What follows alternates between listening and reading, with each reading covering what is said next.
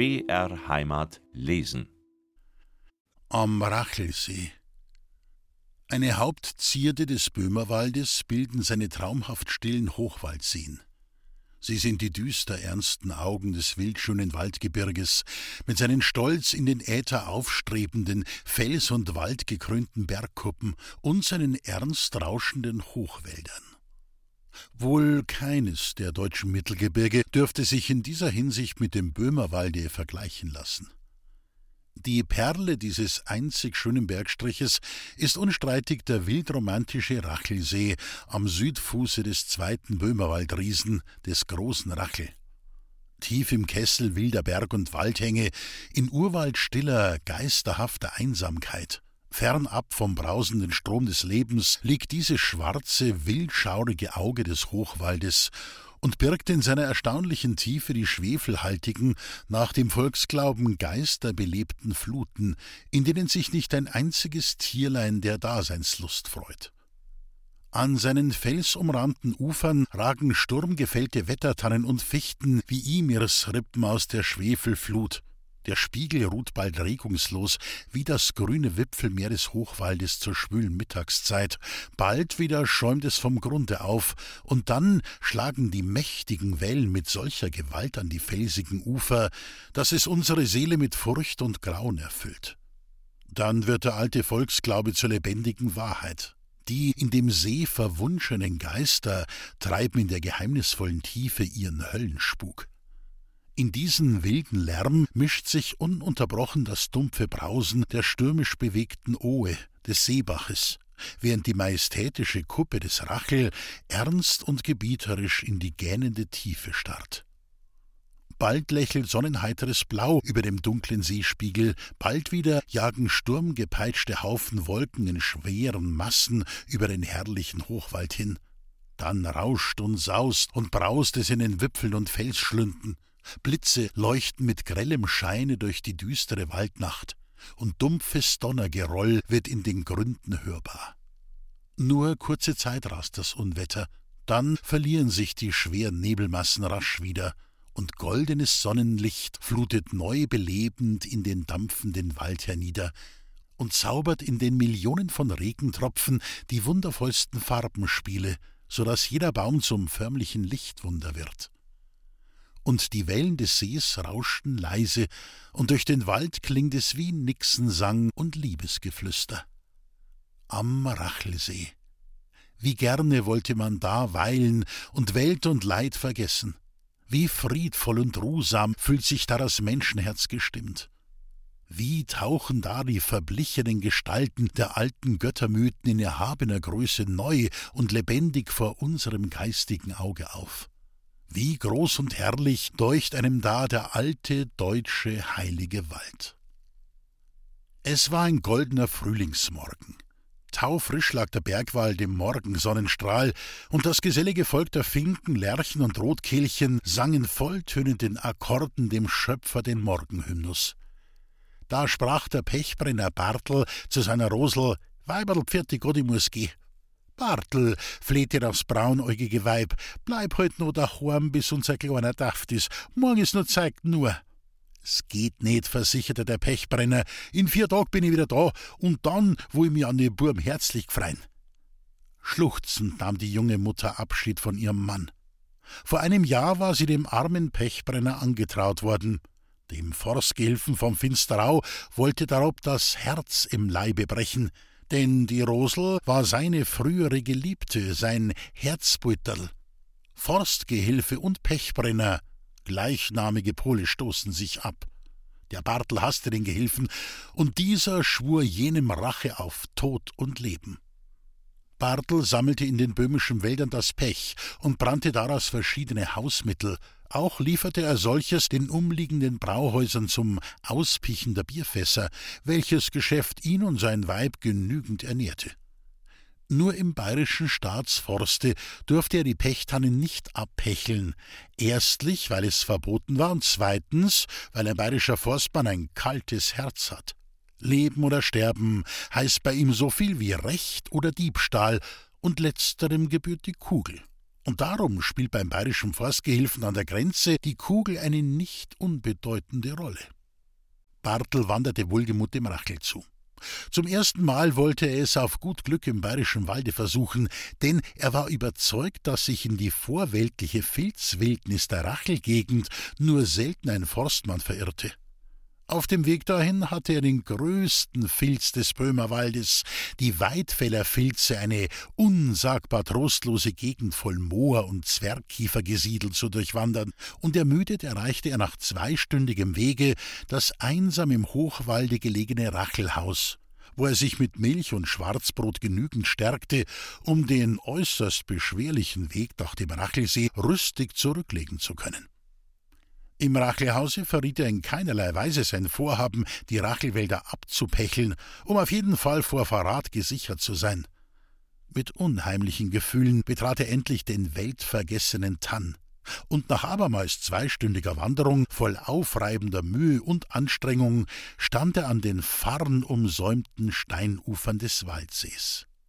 Hier sprach er ein kurzes Gebet, denn sein Herz war eigentümlich bewegt, und dann schickte er sich an, eine Pechtanne, Fichte genannt, ausfindig zu machen.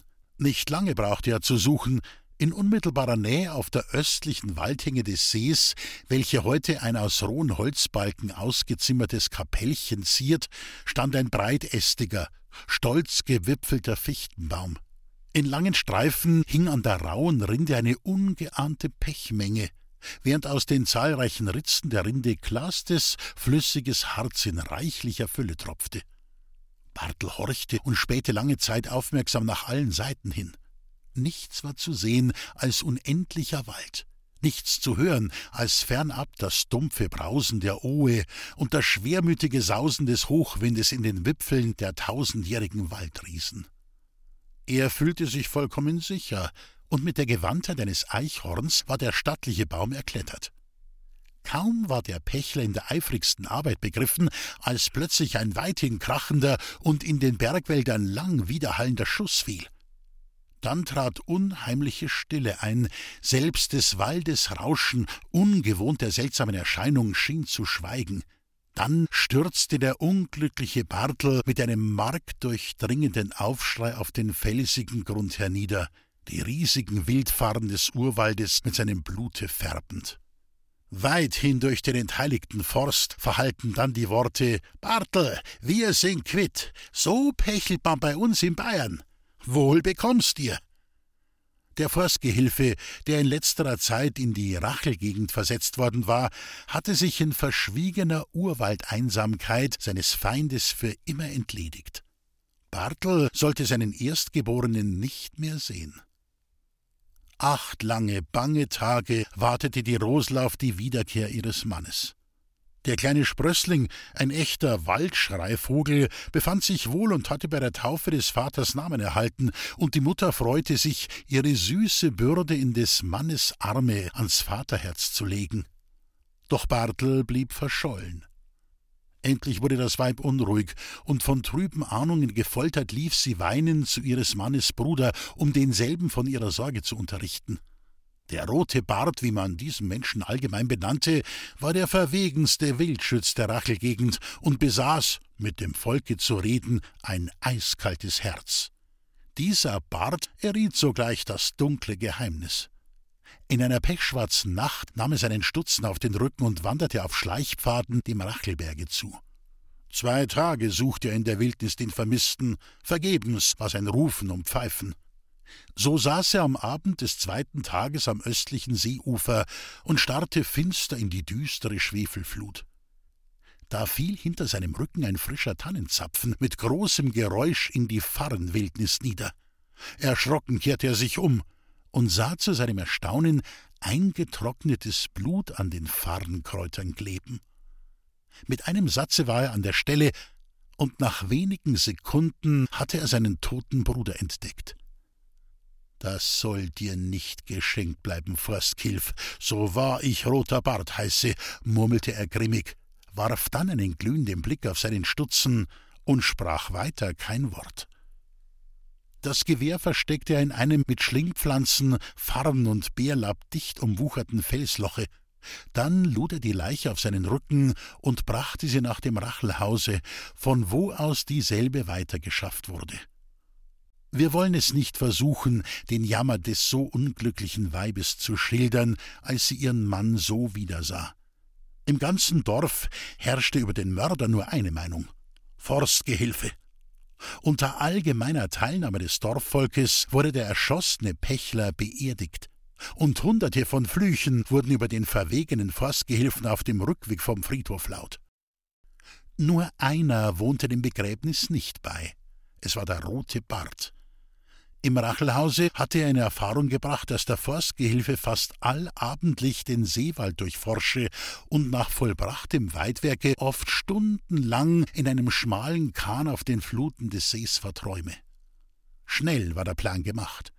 Voll Rachegefühl kehrte der Wildschütz an den See zurück, um dort ein Wild zu erlegen, das zu dem Reich der Menschen gehörte. Ein Raubschütz ist alles gewohnt. Er verträgt die ärgsten Strapazen, fürchtet und scheut nicht die Beschwerlichkeiten wochenlanger Waldwanderungen, lebt in Erd- und Felshöhlen, mehrt sich von Brot und Wasser, Beeren und Kräutern und frönt oft wochenlang dem gefährlichen Wildern. Und Bart war so einer. Drei Tage lauerte er in der Nähe des Sees auf den Jägerburschen, niemals aber bekam er denselben zu sehen. Da endlich, am dritten Abend, sollte seiner Erwartung Befriedigung werden. Es war ein schwüler, dunstiger Maiabend. Schwere schwarze Wolkenmassen standen unbeweglich am Himmel. Kein Lüftchen rührte sich, der Wald schwieg beängstigend, kein Zweiglein bewegte sich, kein Blättlein flüsterte. Der See lag regungslos im Bann der Gewitterschwüle. Nächtliches, unheimliches Dunkel lag bleiern auf dem Bergwalde. Die Natur bereitete in erschreckender Stille ein großes Schauspiel vor. In einer lärchenbeschatteten Bucht am westlichen Seeufer schaukelte ein kleiner Nachen in den bayerischen Landesfarben, und der Forstgehilfe, der darinnen saß, paffte vergnügt seine Pfeife. Das Gewehr lag zu seinen Füßen im Kahne. Oben Hoch auf einer Felsplatte kauerte die wutverzerrte Gestalt des roten Bart und lugte grinsend auf das arme Opfer hernieder. Die Flinte hatte er angelegt zum Abdrücken. Doch hieß ihm doch noch eine Stimme der Menschlichkeit zu warten. Jetzt trieb der Jäger den Kahn in die Mitte des Sees, und weithin durch die unheimliche Stille tönten die Worte seines Gesanges auf und dran, spannt den Hahn, lustig ist der Jägersmann. Da unterbrach ihn ein gellendes Gelächter. Teufel, rief es vom Felsen herab, so kannst du noch singen, wo in deiner Nähe der tote Pechler liegt? Horch, die Toten reiten schnell. Und abermals durchgellte die Gewitterschwüle jenes schauerliche Gelächter. Der Jägerbursche erkannte nur zu wohl die furchtbare Stimme des roten Bart. Kalter Angstschweiß bedeckte seine Stirn, vor seinen Augen begann es zu flirren, mechanisch tappte er nach seiner Flinte, um sie sogleich wieder sinken zu lassen. Rettung, rief es in seinem Innern, Rettung inmitten des großen Sees und des gewaltigen Waldes, Rettung in der Nähe eines verborgenen Feindes, dessen todbringende Kugel jeden Augenblick dahersausen konnte. Mit dem ganzen Kraftaufwand steuerte er dem Ufer zu, um im Gewirr der Waldbäume Schutz zu suchen. Allein zu spät.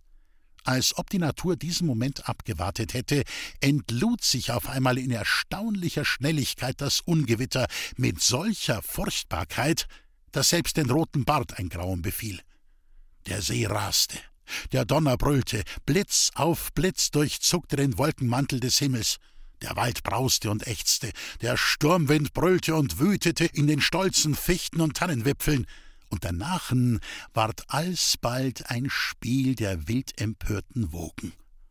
Eine Weile fühlte Bart den Gott des Mitleids in seinem Herzen, allein bald besiegte der finstere Geist in ihm die bessere Stimme. Er muss sterben, murmelte er leise, besser der Kugeltod als der Wassertod, die mir nicht mehr entgeht. Soeben wollte eine haushohe Welle das schwache Fahrzeug verschlingen, da fiel ein kurzer Schuss. Ein Schrei durchdrang den wilden Lärm der Elemente, dann ward es still und stiller. Der Donner verstummte. Der Mond trat aus den Wolken und goss sein geisterhaftes Licht auf die Wildnis nieder. Ein leerer Nachen trieb auf die noch immer bewegten Wellen. Der Pechler war gerecht, der Jägerbursche war hinabgesunken zu den verwunschenen Geistern des Rachelsees. Das hat der rote Bart getan, schallte es noch einmal vom Felsen hernieder, dann sank die nächtliche heilige Stille in das Urwaldmeer, und durch die Lüfte ging es wie klagender Geisterruf. Drei Menschen hatten am Rachelsee ihren Tod gefunden, zwei den ewigen, der dritte den moralischen. Denn auch der rote Bart war nach seiner langjährigen Kerkerstrafe für seine schwarze Tat ein ausgestoßenes Glied der menschlichen Gesellschaft. Die Rute. Wie traurig und trostlos sah es in der alten Schulstube aus, und wie hoffnungsreich verlässt die Jugend unsere heutige moderne Schule.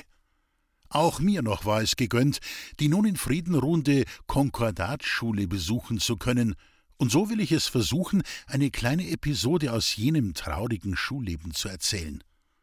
Trotzdem das Kirchdorf Fürstenhut zu Füßen meines Heimatdörfchens Buchwald liegt, so hatte es damals doch den Vorzug, eine sogenannte Pfarrschule zu besitzen, während die Buchwalder da droben auf des Postberges luftiger Höhe nur mit einer Trivialschule vorlieb nehmen mussten. Den ehrenvollen Namen Volksschule kannte man damals noch nicht. Es gab nur Land und Stadt, Haupt- und Pfarrschulen, Filial- und Trivialschulen. Weil nun die lieben Buchwalder Kinder in die Pfarrschule eine gute Stunde Weges hatten, so meinten die Dorfväter, dass es besser wäre, einen Triviallehrer aufzunehmen. Und weil der Ort so glücklich war, ein Brechhaus zu besitzen, so machte ihnen das Lehrzimmer keine Sorge. Während im toten Herbst im Brechhause von lustigen Dirnen der Lein gebrechelt wurde, ertönten in den übrigen Jahreszeiten in diesen armseligen, rauchgeschwärzten und werkbestaubten Räumen die dozierenden Worte des Wanderlehrers und die durch die Rutenstreiche ins Leben gerufenen Wehlaute der jungen, dressierten Bengel. Und welch eine Koryphäe aus dem Felde der Erziehung und Wissenschaft war solch ein Handel- und Wandellehrer. Einmal gehörte er der ehrsamen Zunft der Uhrmacher, ein anderes Mal der der Glasbläser und wieder ein drittes Mal der hochachtbaren Innung der Schuster an. Und was diese Lehrer nicht alles konnten, der eine war ein Meister auf der Gitarre, der zweite nahm es im Couplet singen mit den ersten Komikern der Welttheater auf, und dem dritten war die hohe Gabe eigen, der Trompete die rührendsten Klänge zu entlocken. Und von diesen Künsten, denn nach der Lehrkunst fragte niemand, hing ihre Beliebtheit beim Dorfvolke, ihr fetter Tisch ab. War das löbliche Schulhandwerk vollbracht, so ging der Lehrer zum Essen. Ins Wirtshaus? Nein von Haus zu Haus. Jeder Familienvater hatte im Jahre mehrmals die Ehre, Kostherr des Schulmeisters zu sein. Die Anzahl der aus einer Familie die Schule besuchenden Kinder bedingte die Zahl der Kosttage, und die Bäuerin führte den Superlativ ihrer Kochkunst ins Treffen, um dem Herrn Schulmeister ja alles recht zu machen. Die Hauptsache dabei war, gut schmalzen, dass das Fett auf dem Bart stehen blieb. Und der Schulmeister war damit zufrieden, und von dem Grade der Zufriedenheit hing seine Nachmittagslaune ab.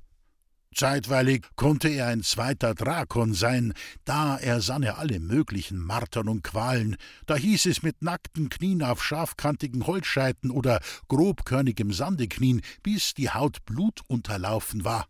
Und ging das ABC nicht nach Wunsch und Willen, dann gab es eine Tracht Schläge und Püffe wie im Stalle, wenn Ochsen und Kühe etwas ungestüm im Fressen sind.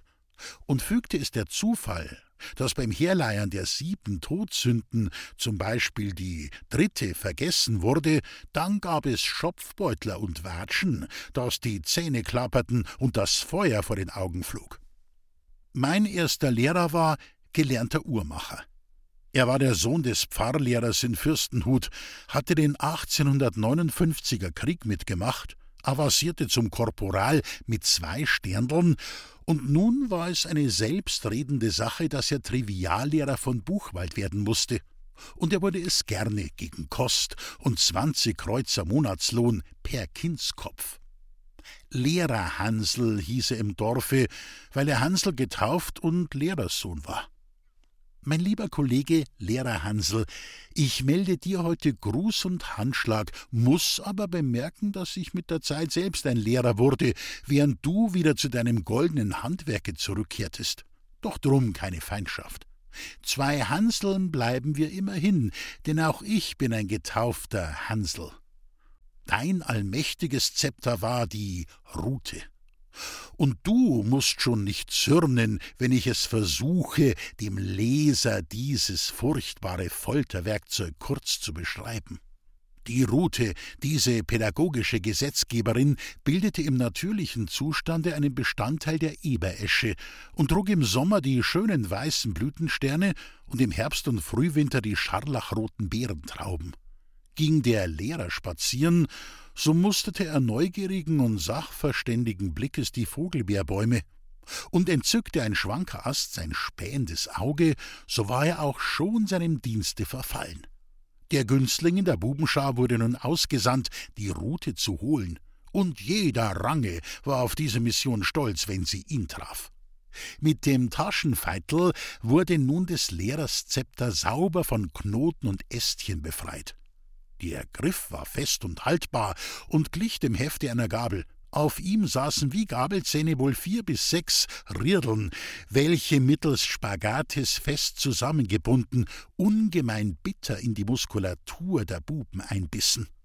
Und wie vortrefflich verstanden es diese Prügelpädagogen, dieses ehrfurchtgebietende Zepter zu schwingen.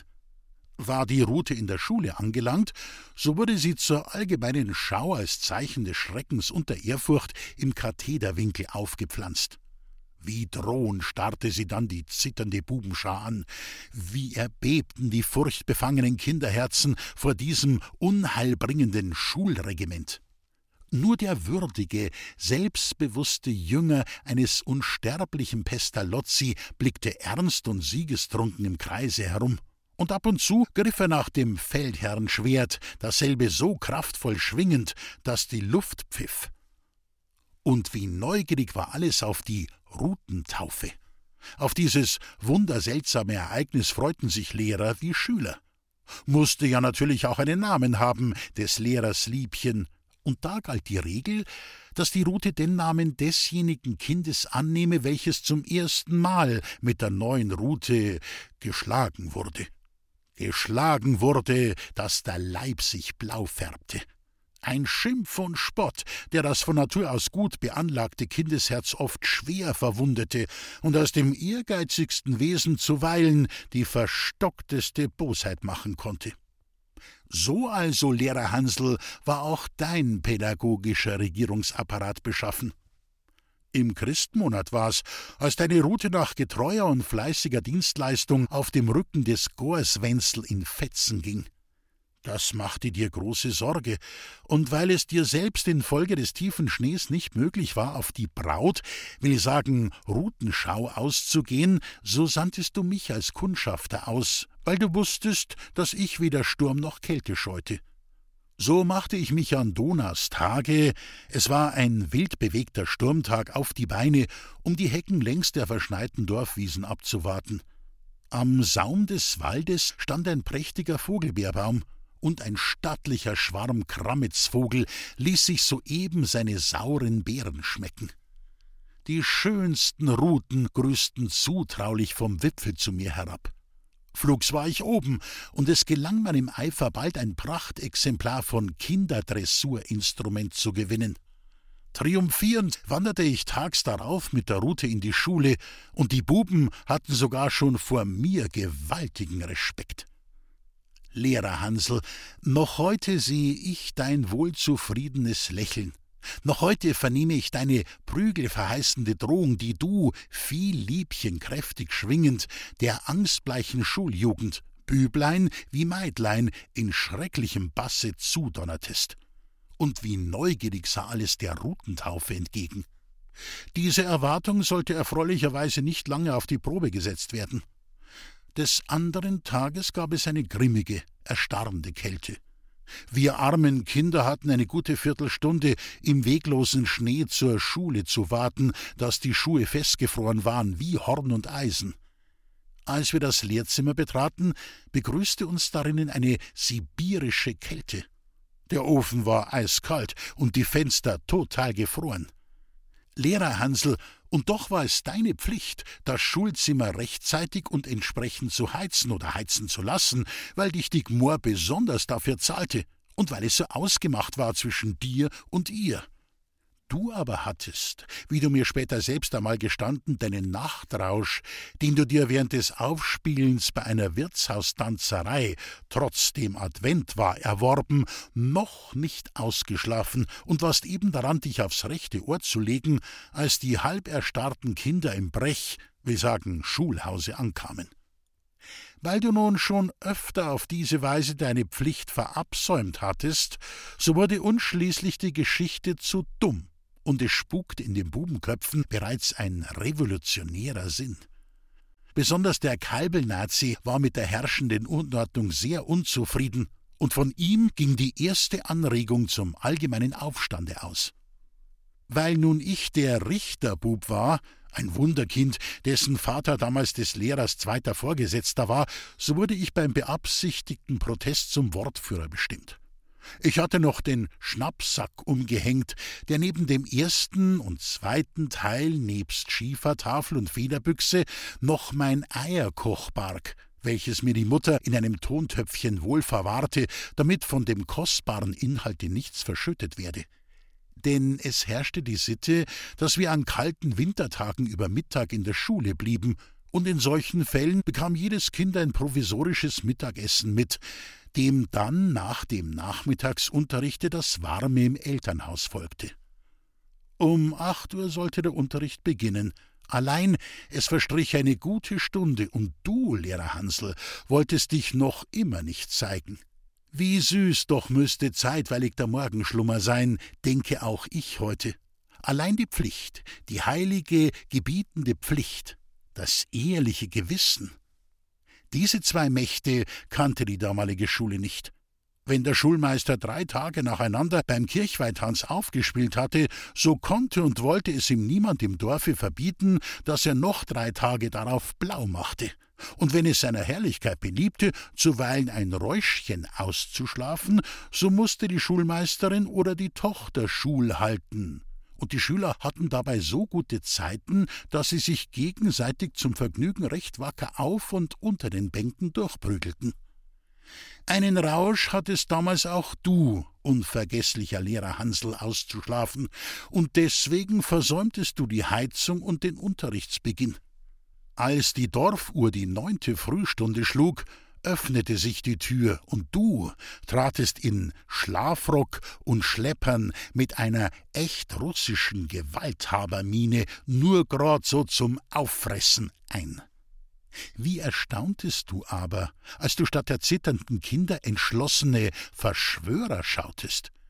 Ich, der Fiesco im Trauerspiele, stolzierte Schnappsack behangen, gemessenen Schrittes vor dem Katheder auf und ab. Ein unheilvolles Selbstbewusstsein schien mich zu beseelen. Die übrigen Verschwörer, insbesondere aber der großmäulige Kalbelnazi, verschanzten sich resigniert hinter den Bänken. Anfangs sahst du mich mit eisigem, bluterstarrendem Blicke an, und dein buschiger Schnurrbart schien die lustigsten Hopser zu machen. Dann donnertest du, dass dich selbst Zeus bewundern hätte müssen. Setz dich, Schlingel! Nein, mir ist kalt, behauptete ich trotzig. In der Absicht, mir gehörig warm zu machen, packtest du mich jetzt bei der Rechten, schwangst mich so einige Male lustig im Kreise herum, indessen die Rute unaufhaltsam über meinen Rücken sauste, so dass mir Hören und Sehen verging. Das war also die berüchtigte Rutentaufe und ich musste mich selbst verdammen, dass ich den Täufling aus dem friedlichen Bereiche der Natur in die qualvolle Prügelkammer des Brechhauses beschworen. Alles lachte laut auf, als du nach vollendeter Stauberei die schwanke Rute den Kindern zeigtest und hohnlachend ihren Namen nanntest. Das war zu viel. Weinend lief ich heimzu und klagte dem Vater das erlittene Unrecht. Väterchen sprach zu mir kein Wort, wohl aber zu dir, Hansel, und du ließest verschiedene Teile meines Körpers fortan in Ruhe und heiztest pünktlich die Schule. Dann kam das Jahr 1869, dieses Lichtjahr in der Geschichte des vaterländischen Schulwesens. Die Glocken klangen in den Walddörfern, hier und da blitzten auf den dunklen Bergeshäuptern Freudenfeuer auf. Schulhäuser erstanden in den schlichten Walddörfern. Das Volk war aus jahrhundertelangem Geistesdunkel erwacht zu sonnigem Lichte der Freiheit. Eine mittelalterliche Institution sank ins Grab, und die Volksschule, die Neuschule, erhob leuchtend ihr Haupt. Und du, Lehrer Hansel, kehrtest wieder zurück zur ehrsamen Zunft der Uhrmacher, während an deine Stelle ein Mann trat, dem ich noch heute in dankbarer Erinnerung ergeben bin. Die Rute, dieses unheilvolle Schulgespenst, musste ins Exil gehen. Pflichtbewusstsein und Wohlwollen traten in der Schulstube ihre segensreiche Herrschaft an. Die Rockenreise Schön ist es Nordlands Winternacht in dem blendenden, funkelnden und glitzernden Weiß ihrer Schneehülle und Eiskristalle, in ihrem bestrickenden Zauber des traulichen Lebens am häuslichen Herde. Da finden sich die Menschen am warmen Kamin bei des heiligen Herdes Gluten und rufen herbei einen gemütlichen Gast. Stubenpoesie, indem sie Sage, Märchen, Lied und Schwank verweben mit der Winternachtsarbeit, die ja selbst ein Stück Poesie ist.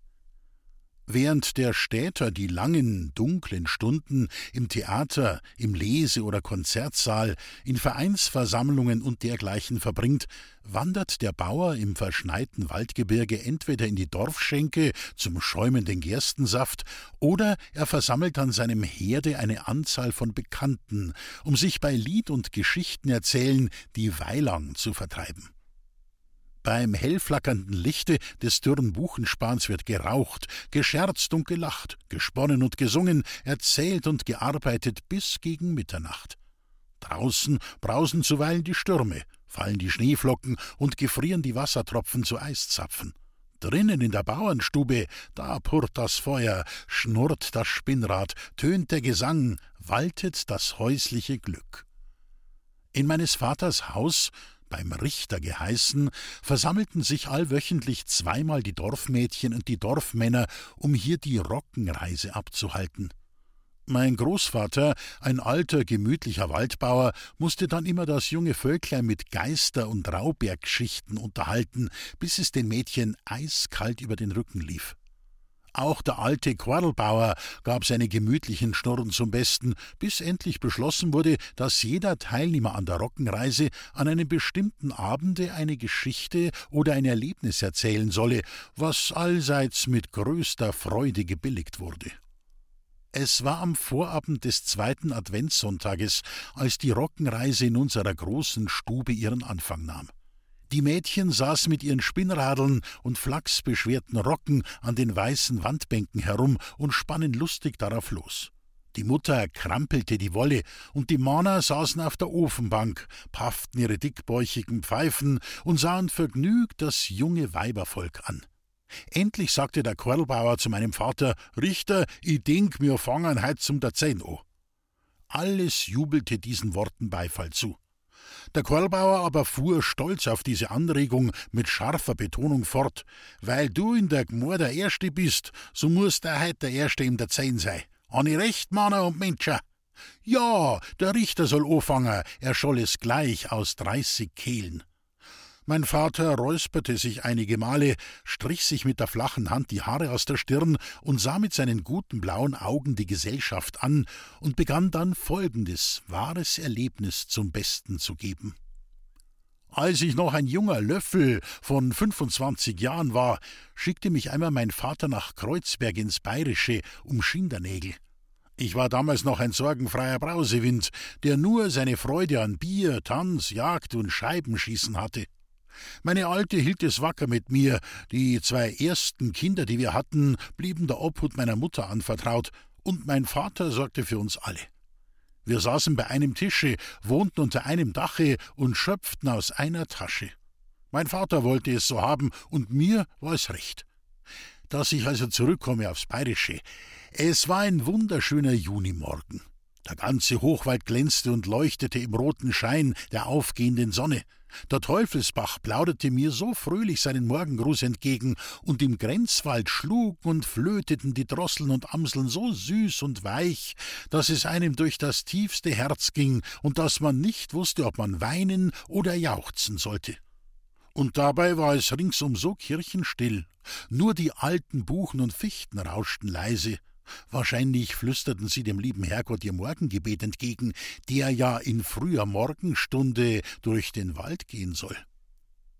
In dieser heiligen Stille wandelte ich dem Walddorfe Finsterau zu, wo ich beim Donzer die erste Mast trank, die mir auch vortrefflich mundete. Als ich so still vergnügt auf dem Buchenstuhl saß und mir just eine bayerische anzündete, trat in die geräumige Wirtsstube ein riesiger Gendarm ein. Dieser musterte mich mit verdächtigen Blicken vom Kopf bis zu den Füßen, und vorzüglich heftete er sein Auge auf meinen blautuchenen Quäker, der mich vornehm kleidete. Jetzt setzte er sich mir gegenüber an den Tisch, ließ sich eine halbe einschenken und sah mich mit durchdringenden Blicken an. Zeitweilig blinzelte er auf meinen Dolchstock hin, der im Tischwinkel lehnte, dessen Gebrauch zwar verboten war, der aber dennoch als natürliche Schutzwaffe gegen den bayerischen Hirsel getragen wurde, der in damaliger Zeit unsere Gegend unsicher machte. Ich wurde jetzt harb, weil mich diese Landwacht gar so beleidigend fixierte. Um ihm zu zeigen, dass ich kein so von der Straße hergelaufener sei, begehrte ich noch eine zweite Masse und warf die klingende Münze dafür stolz und nachlässig auf den Tisch, dass sie herumkugelte. Kaum aber öffnete ich meinen Geldbeutel, so erhob sich der Spion und sah mir neugierig hinein, und als er entdeckte, dass er voll blinkender Silbergroschen und alter Zwanziger war, machte er ein langes Gesicht, strich sich seinen Schnurrer und brummte behaglich in seinen Bart. Dann erhob er sich, zahlte seine Zeche und entfernte sich rasch, nachdem er noch bei der Türe einen vielsagenden Blick auf mich geworfen hatte. Glaubst mir's, Köpei, sagte jetzt der alte Tonzer schmunzelnd zu mir, der Gendarm holt die für'n bayerischen Hirsel. Mir lief es eiskalt über den Rücken, denn jetzt ward mir das seltsame Gebaren dieses Menschen mit einem Male klar. Hast dein Reisepass bei dir? fragte der Wirt wieder. Ich musste verneinen. Mir war das völlig neu, dass man auf einmal einen Pass haben sollte, wenn man in das eine halbe Stunde von uns entfernte Bayerische gehen wollte. Der Donzer aber machte eine sehr bedenkliche Miene, sagte dreimal hm, hm und fuchtelte mit den Händen in der Luft herum, dabei sprechend Herr Keppei, da kehr um und geh schnurgrad heim, wenn da nichts Menschliches passieren soll. Unser Landgericht in der Freiung verlangt von alle Reisenden den Pass zwingen des bayerischen Hirsel, der jetzt gar ein wenig als keck wird und sie justament nicht fangen lässt. Ein Nieder, der sich nicht ausweisen kann, wird arretiert und im Landgericht so lang einkastelt, bis er nachweisen kann, dass er nicht der Hirsel ist. Der Gendarm heute den Kopf wette drauf für den Hirsel und gib acht, du kriegst das Heidner mit dem verfluchten Heusacker Das war verblüffend. Doch die übermütige Jugend setzte sich schnell über solche Bedenken hinweg. Ich überlegte nicht lange, sondern setzte meine Wanderung frohgemut fort. Als ich hinter Heinrichsbrunn in den finsteren Wald trat, sperrte mir plötzlich die riesige Gestalt des Gendarms den Weg. Wohin? donnerte er mir entgegen. Nach Kreuzberg, lautete meine Losung. Woher? Von Buchwald im Böhmischen. Pass heraus. Hab keinen. Kann nicht helfen, muss arretieren. Jetzt wurde mir Angst und Bange, und in diesem Seelenzustand verlegte ich mich aufs Bitten. Ganz die Manier des bayerischen Hirsels, donnerte er mich wieder an. Lass mich aber nicht täuschen. Aber ich bin ja der Körper aus Buchwald, der Sohn des Dorfrichters, hatte ich zu bemerken. Schweigen und vorwärts! Ich sah ein, dass hier nichts zu machen sei, und ergab mich willig in mein Schicksal. Was soll der Dolchstock hier? fragte er jetzt grob, dabei meinen Lieblingsstock an sich ziehend. Damit will ich den bayerischen Hirsel tot machen, wenn er sich an mich heranwagen sollte. Her da, sagte er jetzt barsch, legte mir die Ketten um die Hände und trieb mich wie einen verkauften Ochsen vor sich her. Einen Trost aber gab er mir doch in meiner verzweifelten Lage. Ich sollte also gleich freigelassen werden, sobald mich unterwegs jemand erkennen sollte. Und Bekannte hatte ich ja genug in Bayern. So ging es nun durch die Maut in echtem Verbrecherschritt. Jedes Kind, jedes Haus glotzte ich an, ob mich denn niemand erkenne. Vergebliche Mühe. Alles gaffte mir mit aufgerissenem Munde nach und lachte über mein Schicksal. Ich wollte im Wirtshaus einkehren. Der Wirt musste mich erkennen, weil ich auf seinem Tanzboden oftmals den Burschen aufgespielt hatte. Der Gendarm aber hielt das für eine der originellen Listen des bayerischen Hirsels und vermutete in der Waldschenke die getreuen Räuber seiner Bande, die ihm jedenfalls zur Flucht verholfen hätten. Unterwegs, habe ich gesagt, brummte er mich an, und mit seinem donnernden Vorwärts trieb er mich zum erneuten Schritte an. So erreichten wir die Zwölfhäuser. Dort lebte der Brunnengruber Michel, der uns im vergangenen Herbst den Brunnen gegraben hatte. Zum Glück dengelte dieser Goldmann gerade seine Sense vor dem Haus, denn es war die Zeit des Hains. Als wir an seiner Hauswiese vorübergingen, erhob er den mit einem breiten Strohhut bedeckten Kopf und sah uns prüfend an. Dann sprang er mit dem Dengelhammer in die Höhe und schrie aus Leibeskräften: Himme, heu, Sakrament, Köpei, was hast du gesteht, dass du wie ein Verbrecher arretiert wirst? Mir fiel ein Stein vom Herzen, denn ich ward unterwegs erkannt. Lächelnd antwortete ich: Der Herr Gendarm da hält mich für einen bayerischen Hirsel. Oho, beim Erzengel Michael, Herr Gendarm, das ist ja erstunkene Lurk. Das ist ja bloß der Köpper vom Burchard, ein ehrlicher, angesehener Mo. I, der Brunngruber Michel, setzt den Kopf drauf. Den mirst auf der Stei freilassen. Der Gendarm beeilte sich, mich der Ketten zu entledigen und sagte in verbindlichem Tone zu mir: Ist schon gut, Sie sind frei. Ich aber schüttelte dem wackeren Brunnengräber die Hand, begab mich mit ihm ins Wirtshaus, wo wir einen steinernen Maßkrug leerten. Dann setzte ich meinen Weg fort und kam unbehelligt nach Kreuzberg und nach Buchwald zurück, wo ich dem lieben Herrgott herzlichst dafür dankte, dass er mich aus der großen Gefahr rettete. Mein Lebtag vergesse ich dieses Erlebnis nicht, das hiermit als meine Geschichte erzählt sein soll. Der Vater schwieg, alles schüttelte ernst die Köpfe, und der alte Quellbauer meinte, damals hätte ich nicht in deiner Haut stecken wollen. Und alle stimmten ihm zu. Nachdem noch beschlossen wurde, dass nächstens die Reihe des Erzählens am Quirlbauer sei, begab man sich allseits eine gute Nacht wünschend, singend und plaudernd nach Hause.